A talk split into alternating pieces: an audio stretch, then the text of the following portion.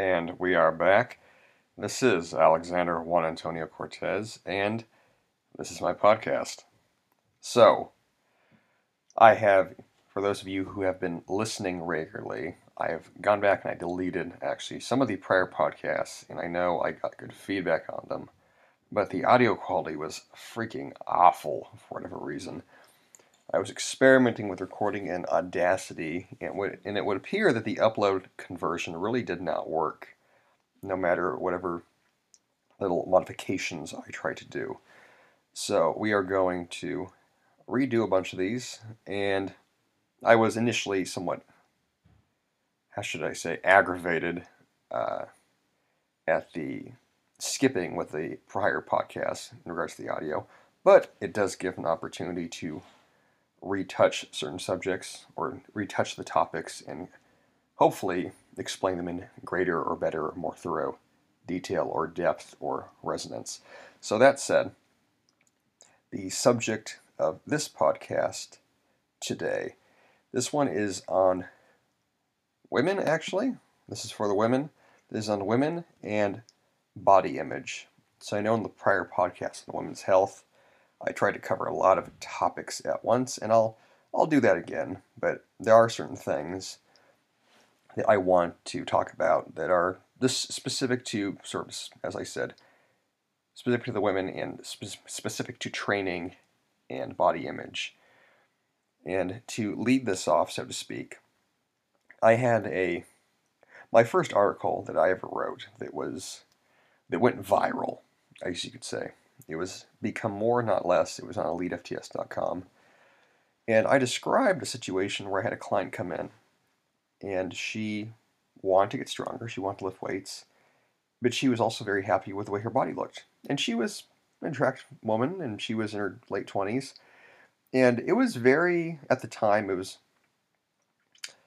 very impactful to hear her describe this since working in Los Angeles and specifically working in Hollywood, I was very accustomed to pretty much every female client I ever had that came in that, you know, want training. I was very accustomed to them always, always being upset, perturbed, pissed off, angry, sad, depressed, what have you. And it was all to do with their dissatisfaction with how they looked, with what their body was.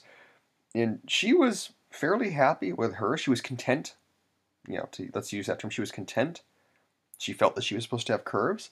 She just wanted to feel physically stronger. And at the time, I was very floored to hear this. And I still am to this day because this, in regards to North American diet mentality, women have entrained themselves to always be discontent with their physical form.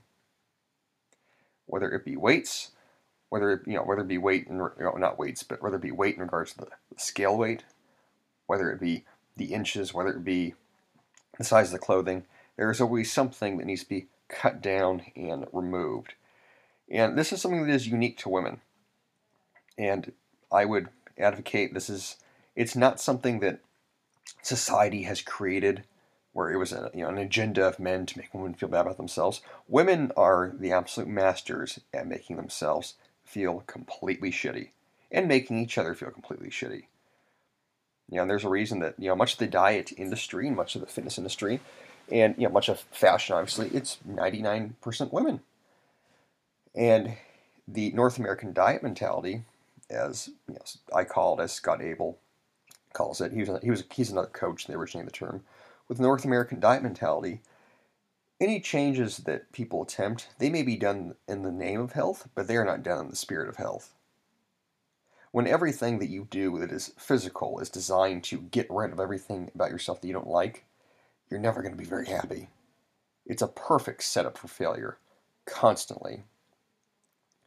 And with female clients in my time training them, it's been over eight years and I've been working with women, I've worked with a lot of women, it's always a battle. It's always a battle, and it's always, there's always a psychological component to it that ends up being the most pressing component simply because it's not a mental game. With men, it's much with men it's much more physically external. I'm a guy. I'd like to be fit. I'd like to be strong. These are things that we consider somewhat. To, these are things that can be considered be considered classical male virtues to be strong, to be muscular, to be physically powerful. With women, that doesn't really exist. And ironically, despite living in the you know the fourth wave of feminism, women have become more divorced from their bodies in the idea that it can be strong and that you can do something with it that is useful, that's not predicated on your body weight. Oftentimes, women would come in, you know, to this day when they come in, why are you here? And it's just a list of things they don't like about themselves. It's just a really big list. And it becomes very obvious as to why they have never solved for their health, why they have why they are in a predicament of I can't understand why I, I don't look what I want to look like.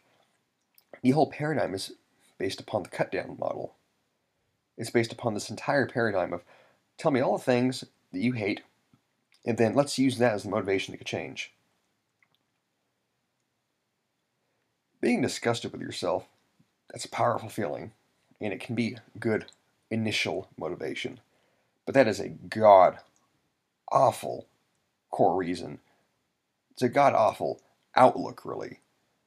I should, you know, it's not a reason, it's an outlook. It's a god awful outlook to use for all of your decision making and all of your learning and all of your action. It leads off a cliff.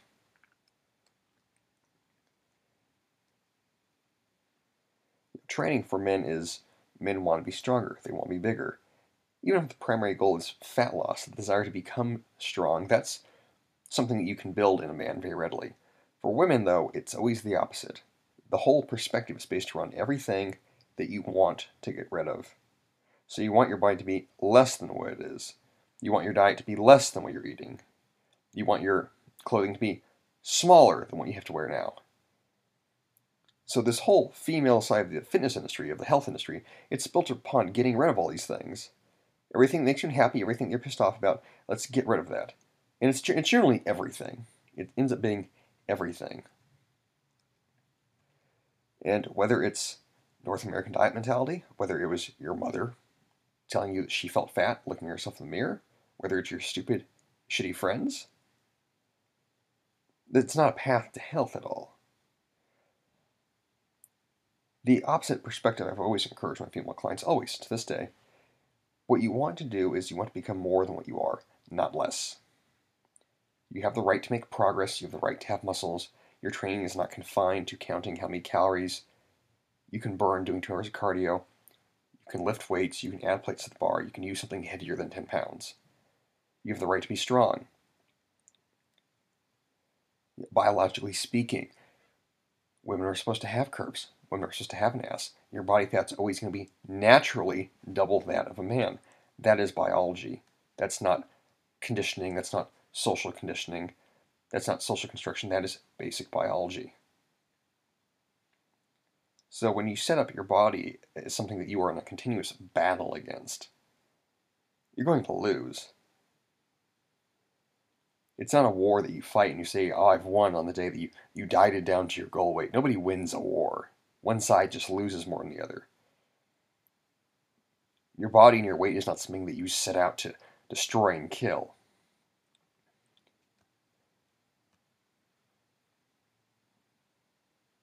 you know, you have the right to enjoy food. You have the right to enjoy training. These are all things I have to tell my female clients. And yeah, so you're right, you're right, I do, I do. But, but what? Yeah, that's always the question, but what? When your whole model of self esteem is based upon you being 110 pounds, that's just unpractical, it's unrealistic, whatever the weight is. The reality is that as you age, from the age, from the time as a woman when you first become aware of your body weight, at the age of whatever, 9, 10, to being 25, 30, 35, your weight is going to go up. You're not going to weigh the same at 15 as you did at 10. You're not going to weigh the same at 20 as you did at 15. That's supposed to change. And the reality as to why many women age far faster and far worse than men, you have no muscle mass. If you are a female and you do not lift weights and you have little to no lean body mass, gravity is going to fucking wreck you. And it's going to be your fault. It is, in fact, most women age themselves faster because you're constantly trying to lose weight. You're constantly trying to do shit tons of cardio as a form of weight control. And that just strips your body of elasticity. It does. The health of your skin, you know, collagen, tissue, breast tissue, body fat, all you know, overall tonicity, that's all based upon the health of your, you know, literally like the health of your muscles. That is based upon your protein intake. That's based upon how literally physically strong you can strengthen the layers of tissue in your body. Cardio doesn't do that. Dieting doesn't do that. You have to lift weights. You have to have muscle mass. If you don't have muscle mass, what's holding your skin up? What's supporting the elasticity? What's supporting the, the substructure of the skin? Nothing. Yeah, this is why even for the female clients I have, where they come in like they're skinny, oh, I want to stay this weight. You need. I don't care whether you're skinny, you're overweight, you're obese. I don't care. You need to gain muscle mass.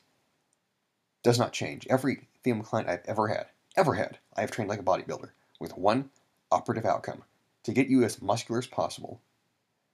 And the reality is, is that women's testosterone levels are one fiftieth that of men, and it takes double the amount of time to build the same amount of muscle mass. And most women are never going to gain more than maybe 15 pounds over the course of years of training. So the fears of getting big or bulky or whatever the fuck, those are all overblown. They're based upon bad science or bad mental models of this non understanding. You have to get strong. Have to get strong. Yeah, this is one of the ironies, again, of the modern era women, I want to be an empowered woman, I want to be strong, I want to be unstoppable, I want to be this, I want to be all these things, I want, I want it all. Okay, you have to be strong. Uh, but I, I don't want to lift weights bulky, some feel fat, a bit, a bit. Fuck your stupid fucking reasons. Yeah, that sounds harsh. I, I, I tell females all the. I feel I tell female clients this all the time. I tell the women I work with this all the time. Now, I, obviously, there's a certain diplomacy to explain things this way, but the majority of what women and men too, this is both sexes. The majority of what people believe about training and lifting and health, it's all bullshit. It's all mythology, it's all myth, it's all fallacy. And as I often jokingly but seriously say, the thing is you think about your health are stupid. Because none of them are true. They're based upon what they said, what you heard, what so and so said. Well, I thought it was this, but I saw that in the media. But my friend. It, goes back to that stupid, shitty friends. I don't care what your friends did. I don't care what you read and that's not even read. It's not even learning anything. It's just, it's sound bites of information. Human health, getting strong, aging, longevity, physical form. This is based upon certain fundamental principles of biology. Those don't really change at all. Human misunderstanding of them does, but the principles don't. So when it comes to women, it comes to training, if I was to summarize this relatively short podcast in one outlook. Physical health is a process of becoming more than what you are currently. It is not a lessening. You have two mindsets here you have abundance, you have scarcity. If you have an abundance mindset where I'm going to learn, I'm going to build up, I'm going to become something more than what I am currently, taking control of your health will be a fulfilling process.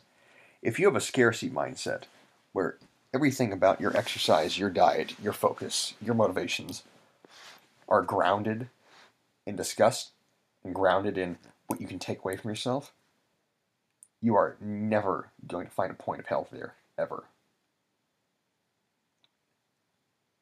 Self destruction is not a creationary process. It's not. Those are two contradicting ideas. So either you are becoming or you're lessening, and you have to pick one. Now, if you're listening to this, I know that you know what your mindset is and which one you fall into.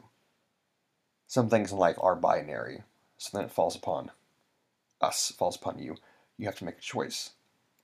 Do you persist doing what you're doing and thinking what you have been thinking to the detriment of yourself? Or are you willing to swallow pride and change? Choice is yours. I will leave that there, and I will say, good luck, and I'll talk to you guys again, or I'll talk to you ladies again. Until next time.